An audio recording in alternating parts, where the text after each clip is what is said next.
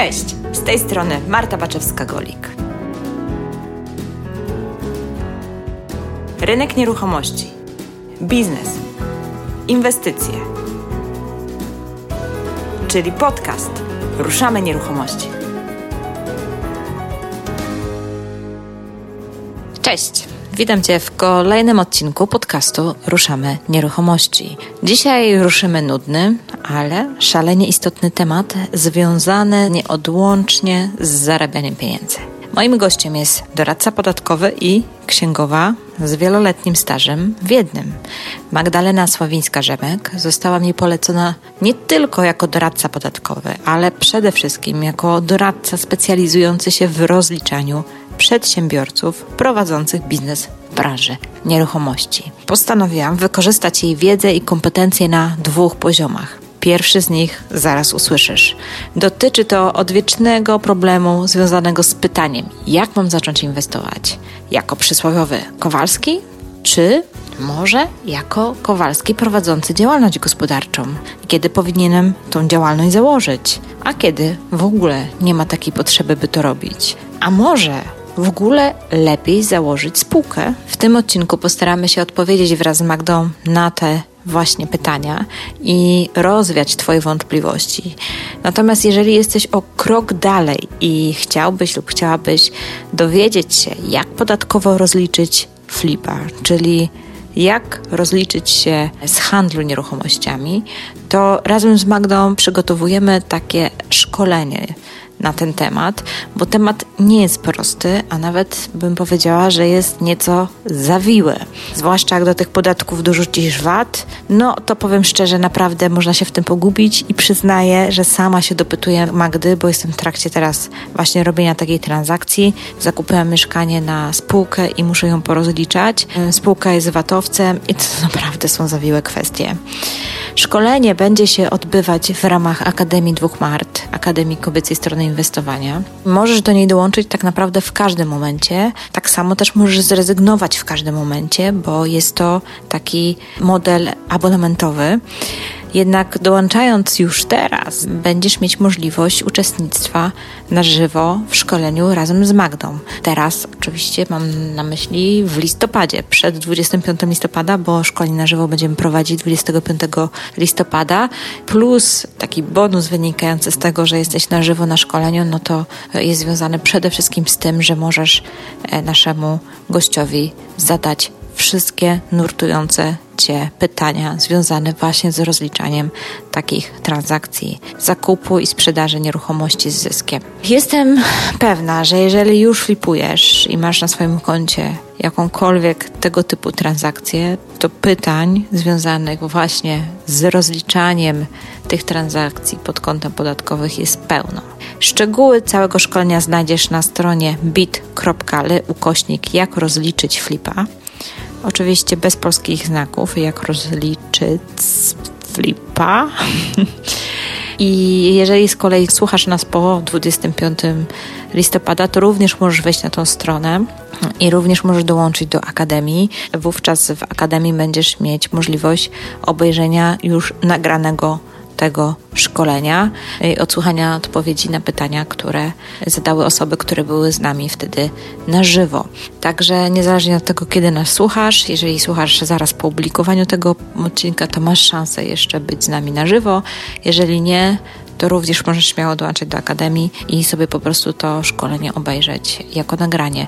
Bo w Akademii co miesiąc zapraszamy jakiegoś eksperta i co miesiąc robimy jakieś bardzo takie konkretne, merytoryczne szkolenie, więc niezależnie w którym momencie do nas dołączysz, to na pewno załapiesz się na jakieś inne szkolenie merytoryczne na żywo, a to będzie w formie nagrania, bo wszystkie te szkolenia trafiają na platformę w postaci nagrań i możesz się sobie później odsłuchiwać dowoli, robić notatki, uczyć się. I mam nadzieję, że znajdziesz na to czas i wdrożysz jeszcze to wszystko, co tam jest, bo to jest najważniejsze, aby przynosiła Ci ta wiedza konkretne i wymierne efekty. A tymczasem przed nami podcast i rozmowa moja z Magdą, którą nagrałam na temat w ogóle form działalności gospodarczych, ale też prawnych, takich, w których możesz właśnie robić biznes w nieruchomościach.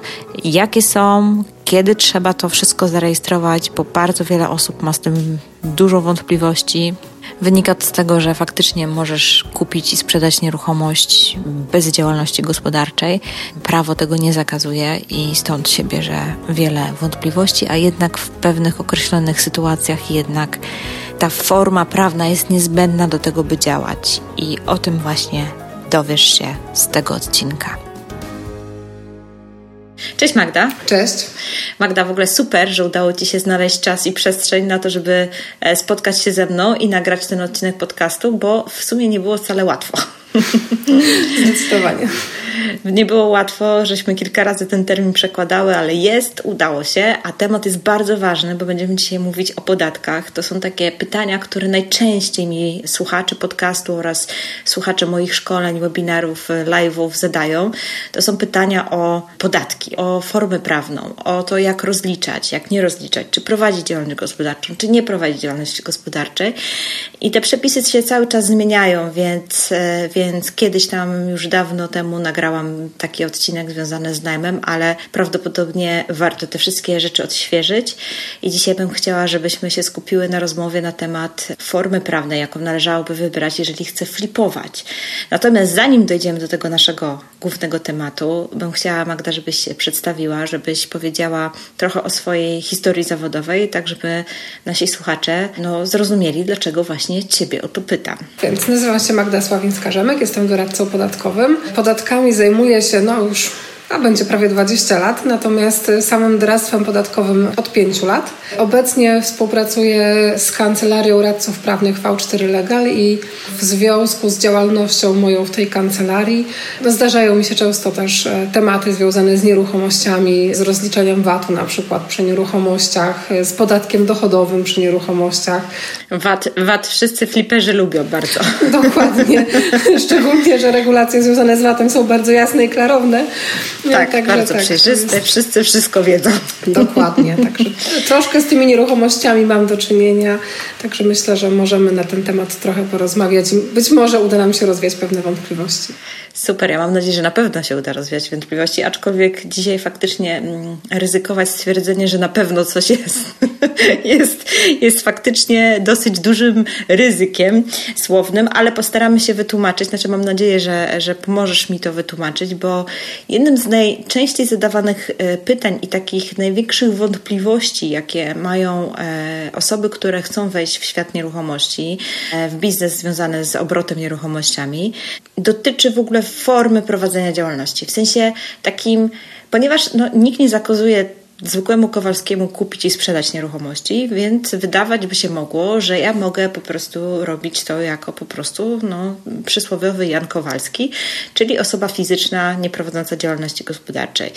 E, I z racji tego, że to nie jest zakazane, budzi bardzo wiele takich, wiesz, no, niedomówień, niedo, takich, nie, wiele osób się zastanawia, no to muszę tą działalność zakładać, czy nie? Jak chcę raz sobie zaflipować, to muszę, czy nie muszę? I jak to zrobić? Więc chciałabym, żebyśmy dzisiaj ten temat spróbowały rozwiać, choć wiem, że nie będzie łatwo, ale byś mogła wytłumaczyć, o co tak naprawdę chodzi, kiedy tą działalność gospodarczą na pewno trzeba zakładać, a może nie działalność, może w ogóle lepiej jakąś inną formę prawną wybrać. I, i, i chciałabym, żebyśmy się właśnie spróbowały zmierzyć e, z tym e, wyzwaniem, czyli co wybrać, jaką formę prawną do prowadzenia właśnie takiej typowej działalności. Kupuję tanio, remontuję i sprzedaję. Musimy tutaj wziąć pod uwagę to, że tak jak mówiłaś, rzeczywiście przepisy nam nie zabraniają prowadzenia takiej działalności bez zakładania działalności gospodarczej. Więc pierwsza opcja już nam się nasuwa sama, że możemy po prostu kupować, remontować mieszkania, sprzedawać bez zakładania działalności gospodarczej. Druga opcja to założenie jednoosobowej działalności gospodarczej i trzecia opcja to założenie spółki. I teraz tak e, od początku. Czy ta działalność jest potrzebna, kiedy jest potrzebna? Nie wiem, czy Cię zaskoczę, czy nie, ale no, nie mam tutaj złotego środka i nie mam stuprocentowej odpowiedzi na pytanie. Ja jeszcze obawiam się, że no powiesz, to zależy, bo to jest najczęściej. Można, tak, można by było i od tego zająć, zacząć, to zależy. E, bo rzeczywiście zależy to przede wszystkim od skali, w jakiej będziemy działać.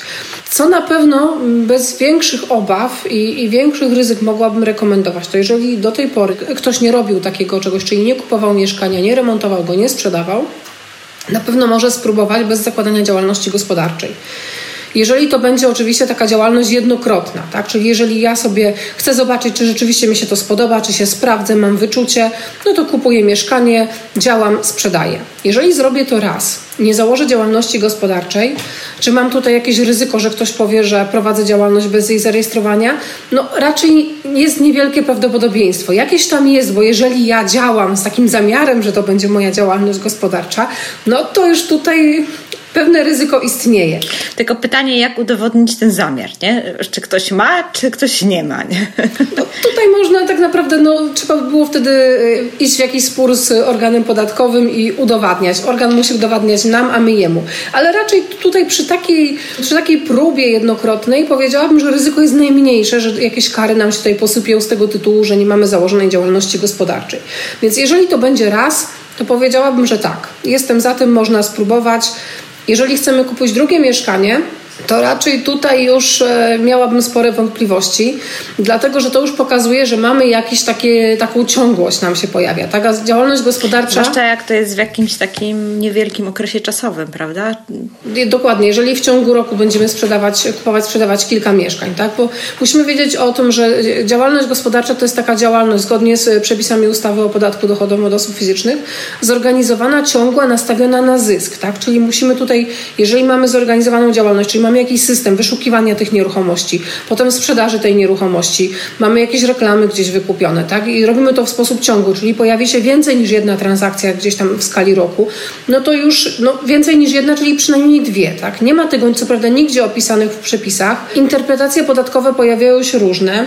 Spotkałam się z takimi stwierdzeniami, że no, nie wiem, można sprzedać cztery mieszkania bez zakładania pięć mieszkań, no tu się można licytować, tak? Ja powiedziałabym, że jeżeli sprzedajemy już drugie bez zakładania działalności, to na pewno mamy większe ryzyko, tak? I tutaj na pewno musimy z tym uważać i raczej nie byłoby coś, co polecam w tym momencie, tak? Bo na pewno byłoby tutaj obarczone jakimś takim ryzykiem, no przynajmniej zapłaty tej kary za prowadzenie działalności bez jej założenia, tak? Bez, bez rejestracji. Czyli podsumowując, jeżeli jestem takim zupełnym początkującym inwestorem, który jeszcze nie jest przekonany, czy mi pójdzie, czy mi nie pójdzie, czy to jest fajne dla mnie, czy to nie jest fajne, to śmiało mogę zrobić jakąś swoją pierwszą transakcję jako osoba fizyczna, bez zakładania działalności, sprawdzić się, przetestować, zobaczyć, jak jest ok i chcę robić dalej, to wtedy zakładam działalność gospodarczą. To jest taka ścieżka, jaką by się rekomendowała? Tak, myślę, że tak, że tutaj bez obaw można taką ścieżką pójść. Czyli rozumiem, że o podatkach będziemy za chwilę, jak, z czym to się wiąże, natomiast jakby pierwszy krok może być taki rzeczywiście, że możemy zobaczyć, jak, w jaki sposób nam to y, pójdzie, czy nam pójdzie, czy, nas, czy nam się to podoba. Zanim pójdziemy dalej, jeszcze zostańmy przy tej kwestii, że jeszcze nie mam tej działalności gospodarczej, no bo zawsze jest ta pokusa, że w ciągu tam mam to zwolnienie z podatku, tak, że w ciągu trzech lat jak wydam te pieniądze na e, inną nieruchomość, to wtedy nie będę musiał płacić podatku.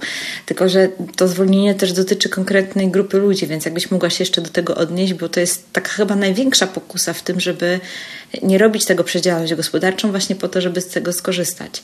E, tak, tu już mówisz o podatku dochodowym, bo zasada jest taka, że jeżeli nabywamy jakąkolwiek nieruchomość i sprzedajemy ją przed upływem pięciu lat od końca roku, w którym e, dokonaliśmy jej zakupu, wtedy e, mamy obowiązek zapłacić podatek dochodowy. I mamy tak, że załóżmy, że kupiłam mieszkanie w roku 2019 gdzieś w połowie tego roku, wyremontowałam i sprzedaję, tak, jeszcze teraz przed końcem roku 2019. To wtedy w 2020 roku do 30 kwietnia mam obowiązek złożyć zeznanie podatkowe na formularzu PIT-39 i zapłacić podatek dochodowy. Podatek płacę od dochodu, czyli biorę przychód z tego, jaki uzyskałam ze sprzedaży, odjąć koszty, czyli to, ile zapłaciłam na, za, za to mieszkanie przy nabyciu i ile, jakie tam wydatki poniosłam jeszcze na, na to mieszkanie, żeby zwiększać jego wartość. Wszystkie opłaty notarialne tutaj mi też w to wchodzą i od tego dochodu, który mam, mam obowiązek zapłacić podatek. Natomiast mamy rzeczywiście możliwość skorzystania tutaj ze zwolnienia, tylko to zwolnienie jest dosyć specyficzne. Zwolnienie, ze zwolnienia możemy skorzystać e, w ciągu trzech lat od momentu e, sprzedaży tej nieruchomości naszej. Natomiast te środki, e, które uzyskaliśmy ze sprzedaży nieruchomości, powinny być wydatkowane na nasze własne cele mieszkaniowe. Czyli jeżeli ja kupię kolejne mieszkanie z zamysłem takim, że je znowu wyremontuję i sprzedam, no to na pewno nie jest realizacja moich własnych celów mieszkaniowych i na pewno nie mogę skorzystać z tego zwolnienia. I tu nie ma, nie ma, nie ma z tym żadnych wątpliwości. Na pewno po prostu tak zrobić nie można. Ja powinnam w tym mieszkaniu realizować swoje cele mieszkaniowe. Czy urząd to sprawdzi? Sprawdzi. Kiedy sprawdzi? No najpewniej przed upływem terminu przedawnienia, czyli za 5 lat. I wtedy co się okaże? Wtedy okaże się to, że będziemy musieli zapłacić podatek dochodowy z odsetkami za zwłokę od tego momentu, kiedy ten podatek powinien być zapłacony, bo rzeczywiście celów mieszkaniowych nie realizowałam. Więc to jest takie du duże ryzyko. Dlatego, no, jeżeli chcemy w ten sposób działać i wykorzystywać te środki ze sprzedaży na flipy, to nie jest to dobry plan. No właśnie, teoretycznie, nawet gdybym chciała to mieszkanie zostawić i wynajmować, to też nie jest cel mój własny mieszkaniowy. Zdecydowanie nie jest to cel mieszkaniowy i urzędy skarbowe to potwierdzają. E, co więcej, dosyć często zdarza mi się e, reprezentować e, podatników w takiej sytuacji i niestety no, jest to bardzo trudna sytuacja, żeby wygrać z organem podatkowym, bo organy mają tutaj rację. No, realizacja własnych celów mieszkaniowych. Kiedy ona jest? No w takiej sytuacji, jeżeli ja tam mieszkam, tak mogę mieć mieszkanie w innej miejscowości, jeżeli w niej pracuję. Tak, albo jak kupię na przykład mieszkanie dla dziecka ewentualnie, tak? Y, no mieszkanie dla dziecka to też nie będzie, bo to, to nie są, nie, to muszą być własne cele mieszkaniowe podatnika, nie innych osób, czyli mieszkanie dla dziecka też nie bardzo. Tutaj ja powinnam realizować swoje cele mieszkaniowe. To ja bym to podciągała. No niestety tak nie można i to wynika rzeczywiście wprost z przepisów ustawy o podatku dochodowym. I tutaj y, no, tylko takie cele mogą być. No oczywiście możemy sobie czeka, odczekać te 5 lat i sprzedawać po 5 latach, no tylko to nie jest to, o co nam chodzi. A jeżeli ja kupię i mam pełnoletnie dziecko i podaruję to mieszkanie od razu? Dziecku, to też? Nie, jeżeli kupisz i podarujesz, to takiego problemu tutaj nie będzie. Problemu nie będzie takiego, że ty nie będziesz musiała płacić podatku dochodowego od zbycia tego mieszkania, tak? Jeżeli je, je sobie kupisz, wyremontujesz, oddasz dziecku w tym samym roku, to nie ma z tym problemu, bo, bo tu jest już, to nie jest odpłatne zbycie. Podatek jest od odpłatnego zbycia.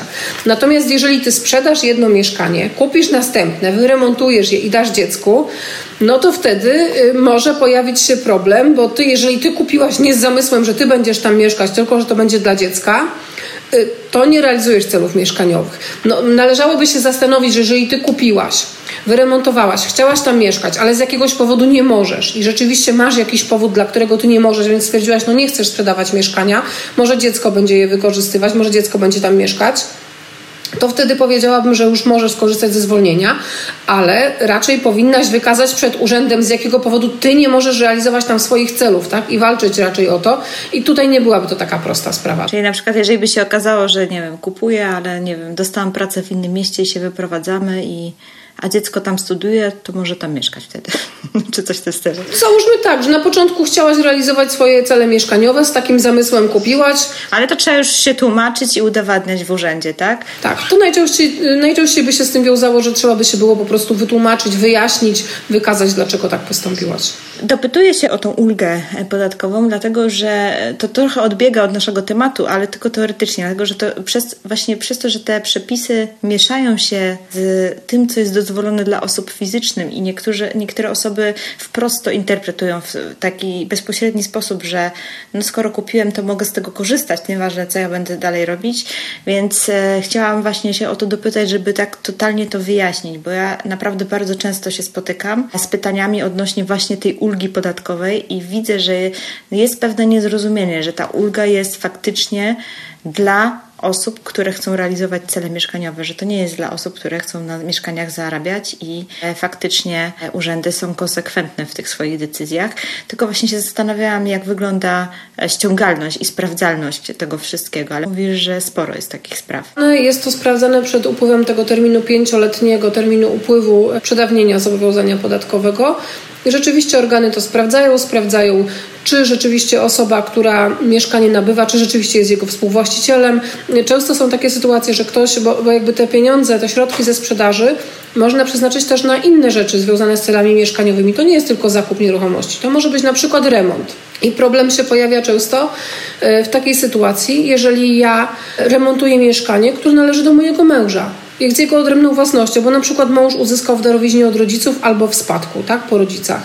Ja nie mam, fizycznie mogę mieszkać w tym mieszkaniu, tak, traktuję je jako moje własne, ale tak naprawdę własność jest mojego męża, czyli wtedy nie mam możliwości skorzystania z tej ulgi. I to też to jest ważna sytuacja, też należy mieć to na uwadze. Jeżeli mamy taką sytuację, to warto też z współmałżonkiem taką sytuację rozwiązać, chociażby, żeby zrobił nie wiem, albo rozszerzył wspólność majątkową o to mieszkanie, albo jakikolwiek udział w tym, tej nieruchomości darował. Tak? Bo jeżeli ja przeznaczę środki ze sprzedaży mojego mieszkania na remont mieszkania mojego małżonka, to nie jest realizacja moich celów mieszkaniowych, dlatego że ja powinnam być co najmniej współwłaścicielem takiej nieruchomości.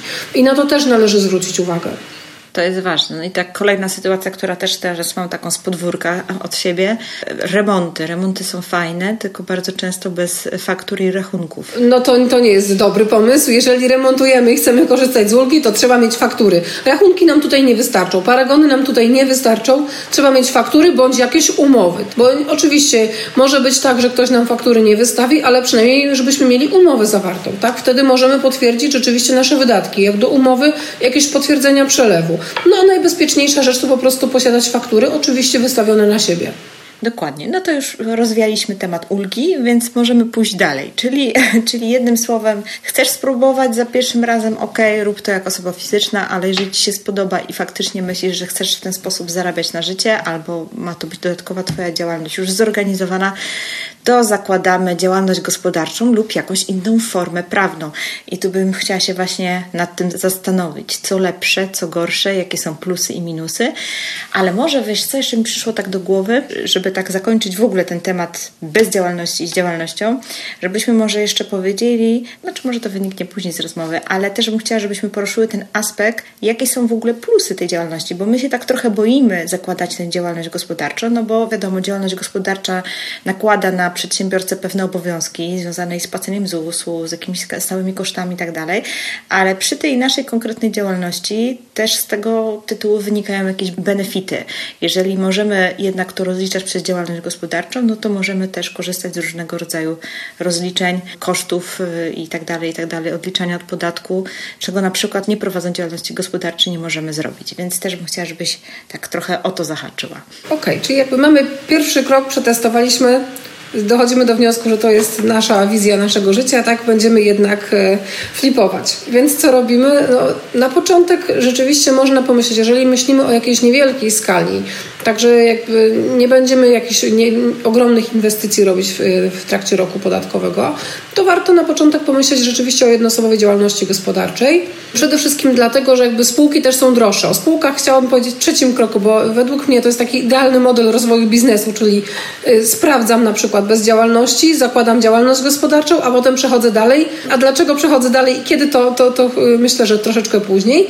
Natomiast teraz jakbym, y, jakbyśmy się zatrzymały na chwilę przy tej działalności gospodarczej. Jednoosobową działalność gospodarczą założyć możemy w tym momencie bardzo szybko, właściwie to nawet bez wychodzenia z domu, bo można sobie przez złożyć wniosek CIDG, spółkę też. Z tym, że jednoosobowa działalność gospodarcza tutaj nic nie płacimy przy jej zakładaniu. Też tak po prostu wypełniamy sobie formularz CIDG, podpisujemy formularz na przykład przez ePUAP i już jesteśmy zarejestrowani przy naszej działalności. Mamy zarejestrowaną działalność gospodarczą. Ja pamiętam, że ja, wiesz, już naprawdę wiele lat temu zakładałam, to płaciłam, pamiętam, 50 zł. Płaciło się przy, żeby dostać potwierdzenie rejestracji do VAT-u. Kiedyś była taka opłata, ale w tym momencie teraz już nie ma.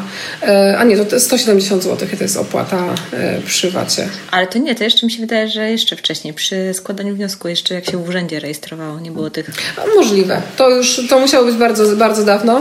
No, teraz nie mamy już e, takich opłat, teraz tutaj już nie mamy, więc bez żadnych opłat płaci, zakładamy naszą działalność gospodarczą.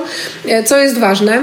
Ważny jest temat ZUS-u, VAT-u, podatku dochodowego, bo to będą rzeczy, nad którymi trzeba się zastanowić przy zakładaniu działalności.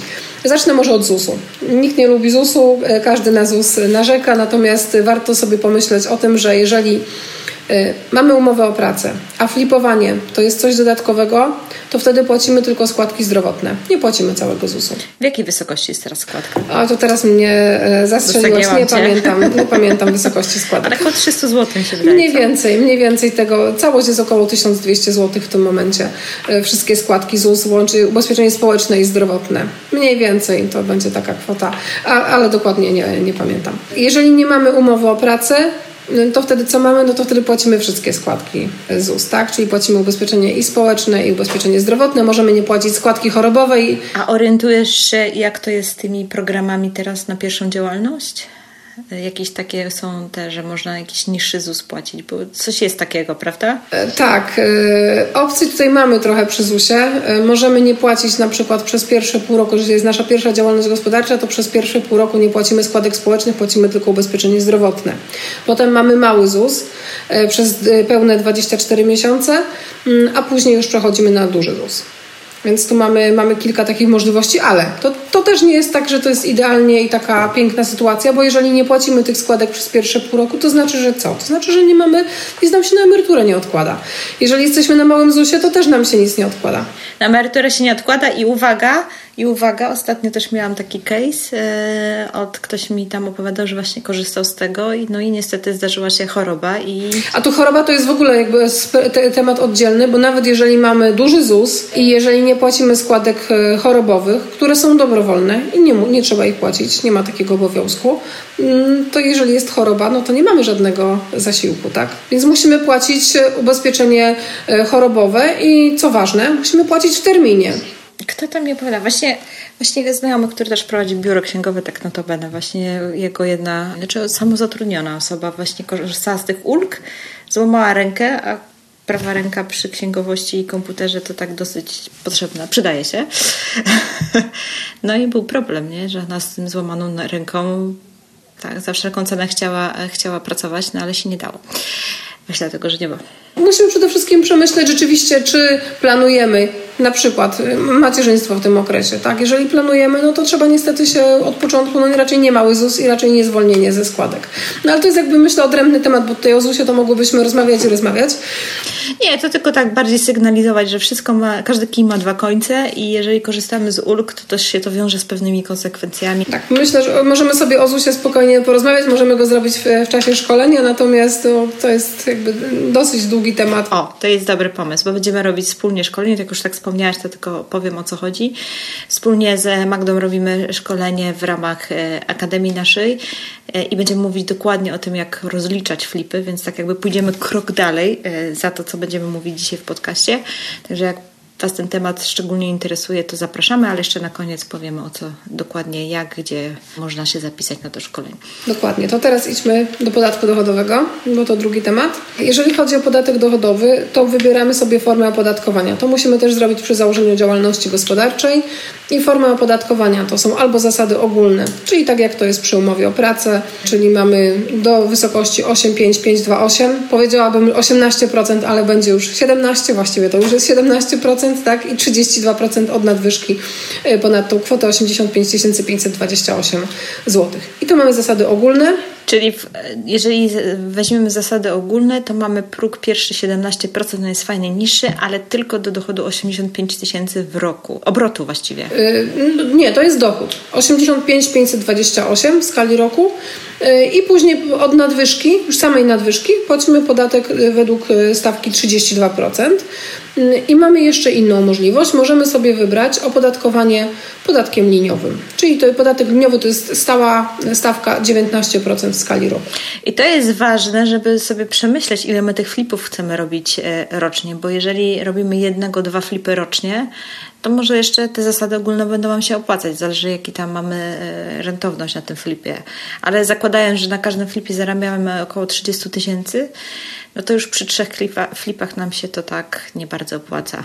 No przy trzech to już tak nie, nie do końca podatek liniowy, szczególnie, żeby zasady ogólne, szczególnie, że trzeba wziąć e, pod uwagę jeszcze jedną rzecz, bo to nie jest tylko tyle, ile my uzyskujemy samego naszego dochodu do opodatkowania, tylko z tej działalności gospodarczej oczywiście, ale trzeba brać pod uwagę jeszcze inne czynniki.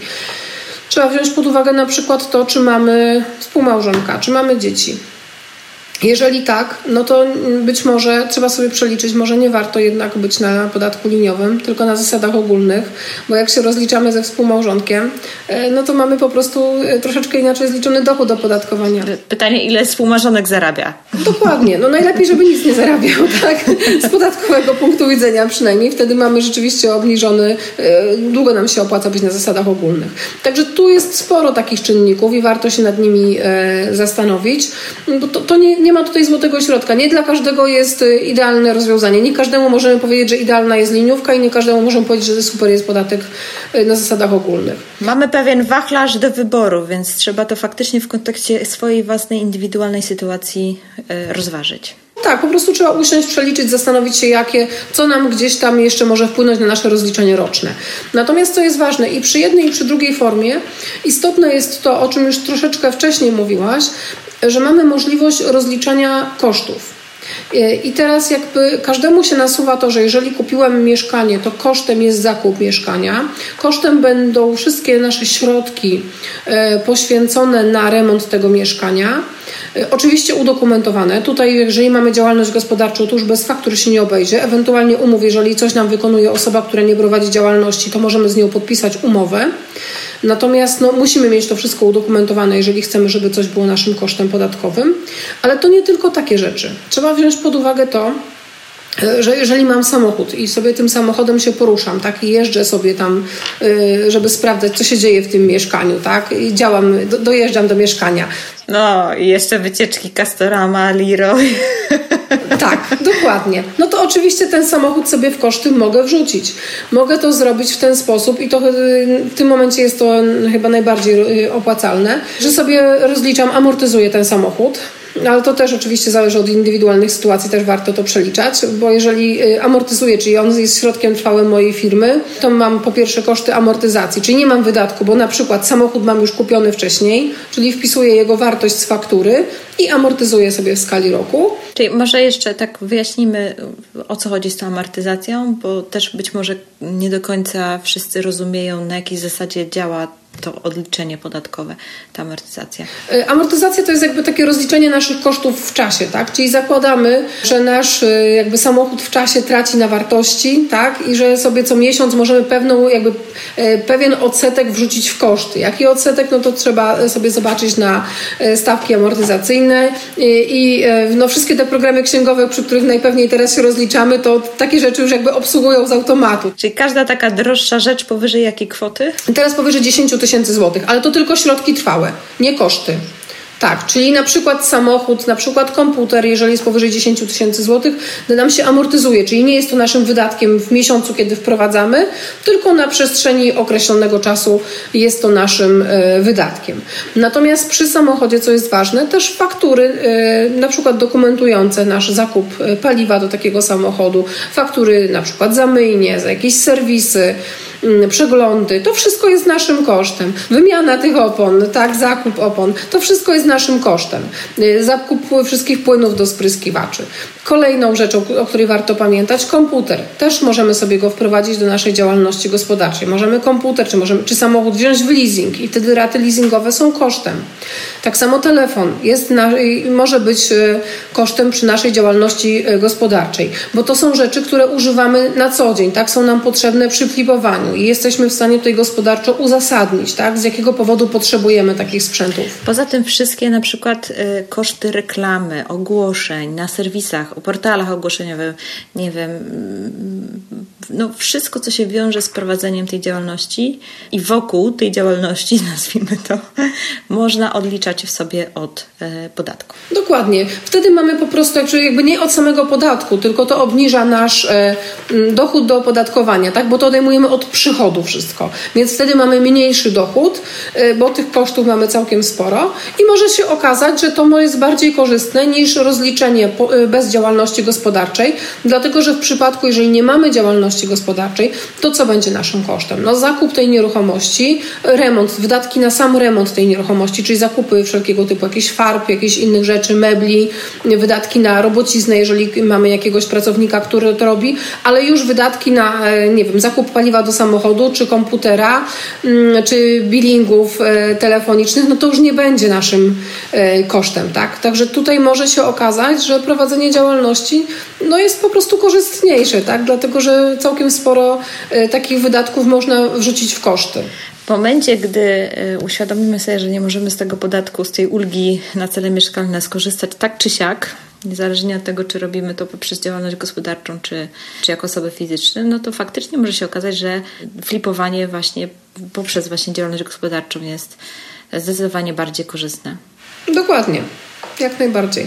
Poza tym do tego jeszcze dochodzi budowanie historii firmy, zdolności kredytowej, no bo w tej firmie się coś dzieje, jest jakiś obrót i tak dalej, i tak dalej, więc ma to swoje naprawdę plusy. Zdecydowanie tak. I jak już tą firmę tak sobie rozbudujemy i mamy dużo tych e, flipów w ciągu roku, to trzeba by się było zastanowić nad kolejnym tematem, czy nie warto jednak w jakikolwiek sposób zabezpieczyć interesów swojej rodziny na przykład, tak, interesów swoich i pomyśleć e, na przykład nad założeniem spółki. I tutaj e, uwaga, powiem rzecz, która być może dla niektórych będzie zaskoczeniem. No nie powinna być to spółka cywilna z kimś, tylko raczej spółka ZO.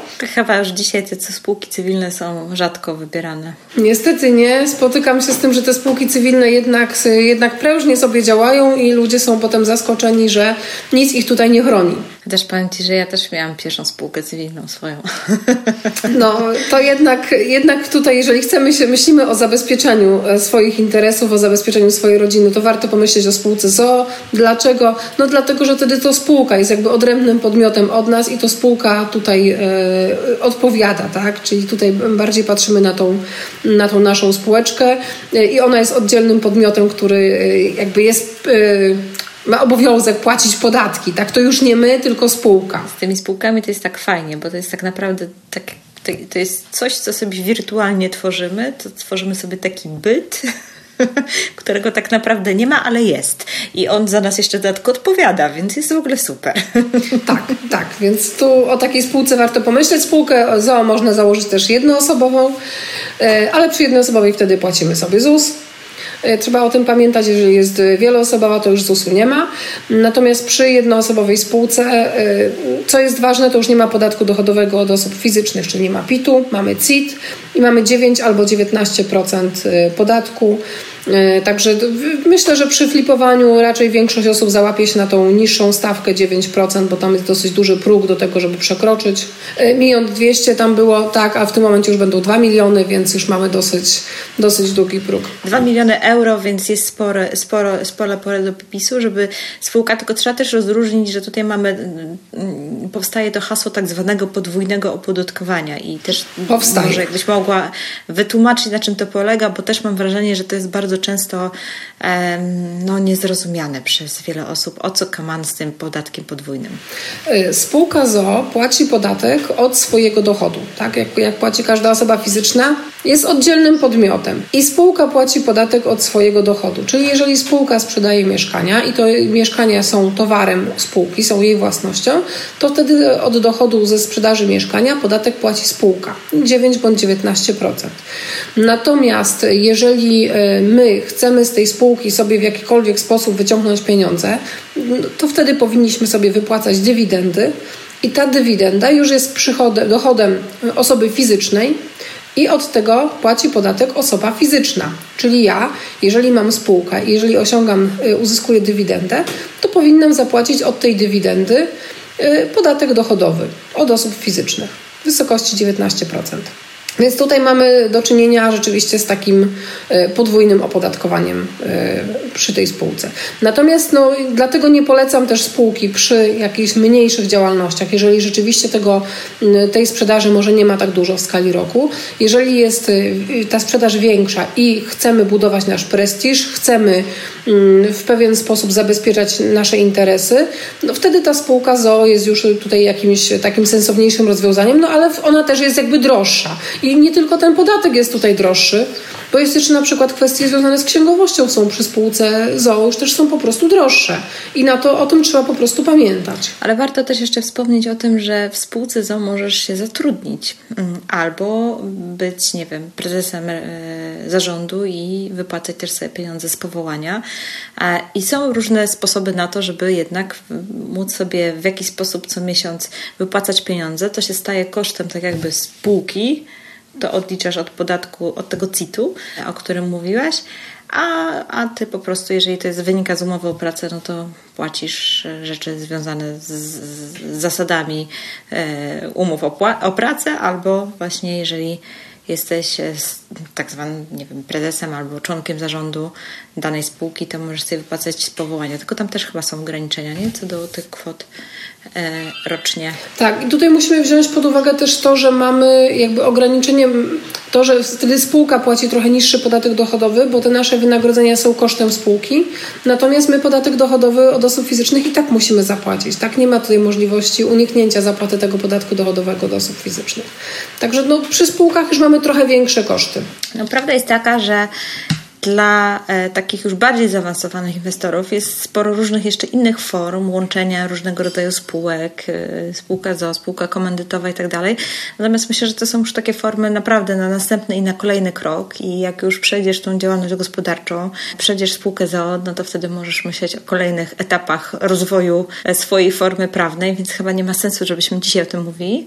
Natomiast fajnie, że wspomniałaś o tych różnego rodzaju kosztach, które możemy rozliczać Podobnie jest też e, z podatkiem VAT e, i z innymi jeszcze rzeczami związanymi właśnie z prowadzeniem tego typu działalności. I myślę, że to jest temat w ogóle rzeka, że jakbyśmy miały jeszcze dzisiaj o tym mówić, to by trochę to potrwało, prawda? Dokładnie. No sam VAT y, jest dosyć skomplikowany, szczególnie tutaj przy nieruchomościach jest sporo wątpliwości, jak to robić. Y, także myślę, że to jest taki temat już na takie dłuższe szkolenie, dłuższe spotkanie. Tak, przepisy z VAT-em są bardzo zawiłe, dlatego też stwierdziłyśmy, że zrobimy taki, taką, no już e, bardziej takie robocze, nazwijmy spotkanie, bardzo szczegółowe i no, szkolniowe, nazwijmy to e, wprost, e, związane z, ze stricte rozliczaniem samego flipa, e, zarówno pod kątem podatku dochodowego, jak i właśnie pod kątem VAT-u, w zależności od formy działalności, jaką zdecydujesz się prowadzić. I to zamierzamy zrobić z Magdą wspólnie już niedługo, e, w listopadzie. Będziemy prowadzić takie szkolenie e, w ramach Akademii Dwóch Mart. E, coś jeszcze planujesz, Magda, o czym nie wspomniałam? na to szkolenie? No na pewno tutaj więcej powiemy o ZUS-ie, bo warto na niego zwrócić uwagę. Na pewno właśnie dokładne jakieś wyliczenia chciałabym tutaj pokazać z podatkiem dochodowym związane e, i bardzo dokładnie skupić się na VAT-ie, postaram się rozwiać wątpliwości, jakie się pojawiały, a może zasać więcej wątpliwości, bo pytań na pewno jest sporo przy VAT-ie, ale warto zdawać sobie z tego sprawę. Warto wiedzieć, gdzie może być kłopot. Jeżeli nawet nie jesteśmy w stanie dać jednoznacznej odpowiedzi na pytanie, to warto mieć po prostu taką świadomość przy prowadzeniu biznesu. Dokładnie, to jest bardzo ważne i też warto o tym powiedzieć, bo bardzo często y, wiele osób myśli, że wszystko załatwi księgowa. Pamiętam nawet nie tak dawno prowadziłam z kimś rozmowę na, na, na gdzieś, gdzieś tak po prostu pod jakimś postem na Facebooku. No i właśnie tak próbowałam powiedzieć tej osobie, no słuchaj, to ty jesteś przedsiębiorcą, to ty bierzesz tak naprawdę odpowiedzialność, to to jest twój biznes, a księgowa, no księgowa no po prostu ma zrobić wszystko zgodnie z literą prawa, ale nie jest od tego, żeby ci wymyślać rozwiązania na, na, na Twoje różne potrzeby podatkowo-rozliczeniowe i tak dalej. Możesz się oczywiście jej poradzić, podpowiedzieć i tak dalej, aczkolwiek no, no to nie jest jej do końca rola. Ona ma po prostu to zaksięgować tak, jak jej powiesz, żeby to było księgowane, w sensie albo zasegurujesz, ale oczywiście ma to zrobić tak, żeby to było zgodnie z prawem. Ale księgowa nie odpowiada i to jest najważniejsza różnica tutaj, bo księgowa może nawet źle to zaksięgować, może zaksięgować tak, jak my sobie tego życzymy, natomiast do kogo przyjdzie organ podatkowy? No przede wszystkim do nas. Oczywiście są pewne formy odpowiedzialności księgowych. Y, możemy później w razie, jeżeli rzeczywiście dokonywała też swoją złą, złą pracę, wykonała tak, to możemy w jakikolwiek sposób iść nią do sądu, sądzić się i tak dalej, ale to do nas w pierwszej kolejności przychodzi przychodzi e, organ podatkowy i to my musimy zapłacić podatek, jeżeli mamy zaległość podatku, e, bądź jeżeli zły, chociażby właśnie ten temat VAT-u, jeżeli naliczyliśmy VAT, a nie powinniśmy, albo w drugą stronę.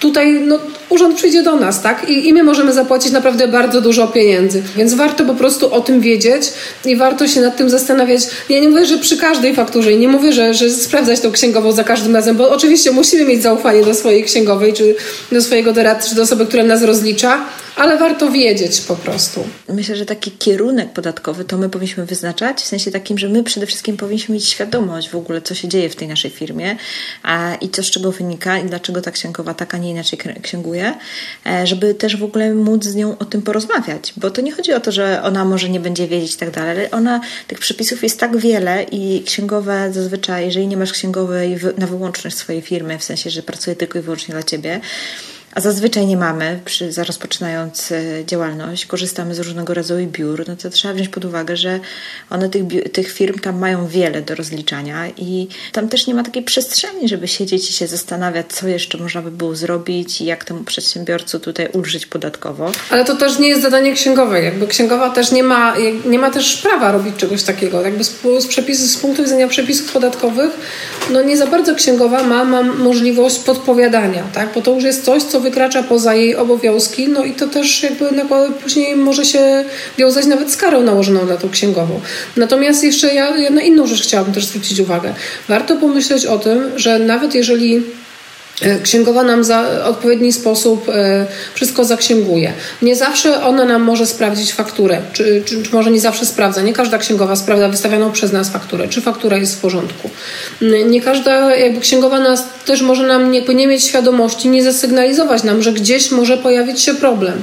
Dlatego no, czasem szczególnie jeżeli robimy e, interesy e, związane z tym podatkiem, gdzie jest taki wątpliwy, tak, gdzie jest dosyć skomplikowany i trudny, czasem warto po prostu trochę jednak w ten temat się zagłębić, cokolwiek o nim wiedzieć, żeby wiedzieć, z czym to się po prostu wiąże. Tak jak jeżeli my flipujemy, to y, interesujemy się tym, jakie są teraz trendy, y, co należy robić, żeby zwiększyć wartość naszego mieszkania, tak, no to powinniśmy też jakby z drugiej strony zadbać o nasze finanse. Powinniśmy wiedzieć też, jak to wygląda od drugiej strony, nasze koszty podatkowe, jakie są i gdzie może tutaj się pojawić ryzyko, tak.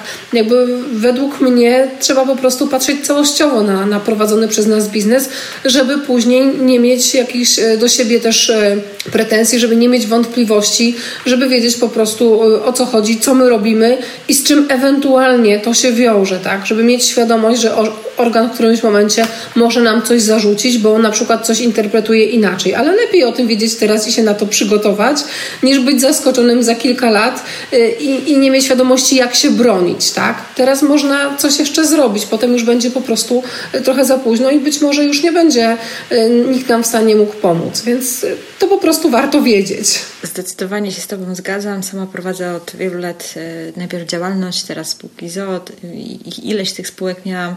Naprawdę za każdym razem gdzieś tam trzeba trzymać rękę na pulsie. To oczywiście nie masz księgować dokumentów i cię znać dokładnie, jak robić, nie wiem, bilansy i tak dalej, ale no po prostu trzeba mieć pewne wyobrażenie, jak to wygląda od strony podatkowej, bo też Tobie będzie łatwiej prowadzić ten biznes. Tobie będzie łatwiej decydować o pewnych inwestycjach. Podejmować decyzje, dokładnie, dokładnie. I trzeba wiedzieć po prostu co i gdzie może pójść nie tak, tak? Trzeba, trzeba po prostu o tym wiedzieć, wtedy jest trochę prościej.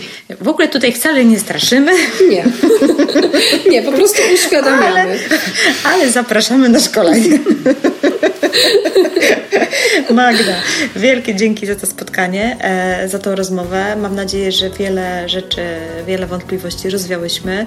E, jeżeli faktycznie chcesz się poważnie zająć tematem flipowaniem, albo być może nawet już prowadzisz tę działalność, ale czujesz, że te Twoje rozliczenia to tak trochę na bakier stoją, to naprawdę serdecznie zapraszamy na nasze szkolenie. E, szczegóły, link zamieszczę w notatkach do tego odcinka. No i cóż, chyba będziemy się powoli żegnać. Dziękuję bardzo za zaproszenie. Dziękuję za udział w tej rozmowie. Dzięki wielkie. Już się nie mogę doczekać szkolenia z Magdą. Sama jestem w trakcie sprzedaży mieszkania kupionego na flipa przez spółkę, więc powiem Ci tak, masz jak w banku, że zadam jej bardzo, ale to bardzo konkretne pytania, bardzo szczegółowe, jak to wszystko księgować, jak to wszystko rozliczać. Magda jest mega rzeczowa i konkretna, ma naprawdę świetną wiedzę i co więcej, potrafi ją przekazywać, a to jest po prostu skarb. Myślę, że po wysłuchaniu tej rozmowy, jeżeli dotarłeś, dotarłaś do, do do, do tego momentu i, i słuchasz właśnie tego mojego zakończenia, to pewnie już nie masz też co do tej kwestii wątpliwości, że tą wiedzę faktycznie potrafi przekazywać. Więcej informacji znajdziesz na temat szkolenia na stronie bit.le ukośnik jak rozliczyć flipa bez polskich znaków. Link oczywiście zamieszczę w notatkach do odcinka, więc możesz śmiało wchodzić na, na stronę i po prostu kliknąć, zostaniesz przekierowany. Tak jak mówiłam we wstępie, Króciutko przypomnę, 25 listopada 2019 robimy to szkolenie z Magdą na żywo. Jeżeli słuchasz nas przed tym terminem, to dołączaj, wpadaj na to szkolenie i zadawaj maksymalnie dużą ilość pytań, jaka ci tylko przyjdzie do głowy. Ale jeżeli słuchasz nas po tym terminie, to też dołączaj do Akademii i odsłuchaj nagranie z tego szkolenia, jakie odbyliśmy wspólnie. Natomiast, jeżeli nasuwają Ci się jakiekolwiek pytania odnośnie tematu, o którym rozmawiałyśmy z Magdą w ramach tego podcastu, to też śmiało zadawaj je albo w komentarzach na blogu pod odcinkiem, to jest odcinek numer 117, lub możesz też zadać te pytania pod postem na Facebooku. Ja osobiście postaram się dopilnować, by Magda odpowiedziała na te wszystkie pytania, bo zdaję sobie sprawę, że pewnie słuchając tego odcinka parę rzeczy Ci się e, pojawiło w głowie, o które chciałbyś lub chciałabyś być może dopytać. A teraz taki komunikat dla osób, które słuchają mnie już wiele, wiele miesięcy po publikacji tego odcinka. Mówię wiele, wiele, bo jeżeli to jest miesiąc czy dwa, to pewnie jeszcze się nic nie zmieniło. Natomiast jeżeli to już jest długi okres, to pamiętaj, że te kwestie prawne i podatkowe w międzyczasie mogły ulec zmianie.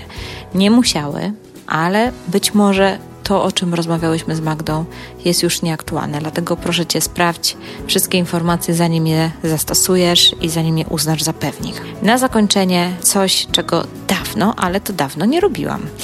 Dawno nie prosiłam o miłe recenzje w serwisie iTunes i taka przemiła niespodzianka, bo Marcin Zieliński napisał, w ogóle już tytuł tej recenzji mi się mega podoba, bo napisał tak: Klasa poleca. Rewelacja. Uzależniłem się. Pracuję w branży finansowej 15 lat, a okazuje się, że warto posłuchać i się czegoś nauczyć od praktyków.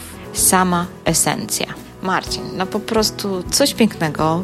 Bardzo, to bardzo lubię takie niespodzianki. Wielkie dzięki, że to napisałeś. Naprawdę od razu to dodaje taki energii do działania. Od razu chce mi się jeszcze bardziej nagrywać, jeszcze fajniejsze podcasty tworzyć. Także naprawdę Ci bardzo dziękuję. A Ty, mój słuchaczu, który mnie teraz słuchasz, jak masz ochotę zostawić mi też jakiś miły komentarz e, w serwisie iTunes lub być może w jakimś innym serwisie albo w innym miejscu, gdzie mnie słuchasz, to śmiało pisz. Będzie mi bardzo, ale to bardzo miło. No dobra, to by było chyba na tyle tym razem. Trzymajcie się ciepło i do usłyszenia niebawem.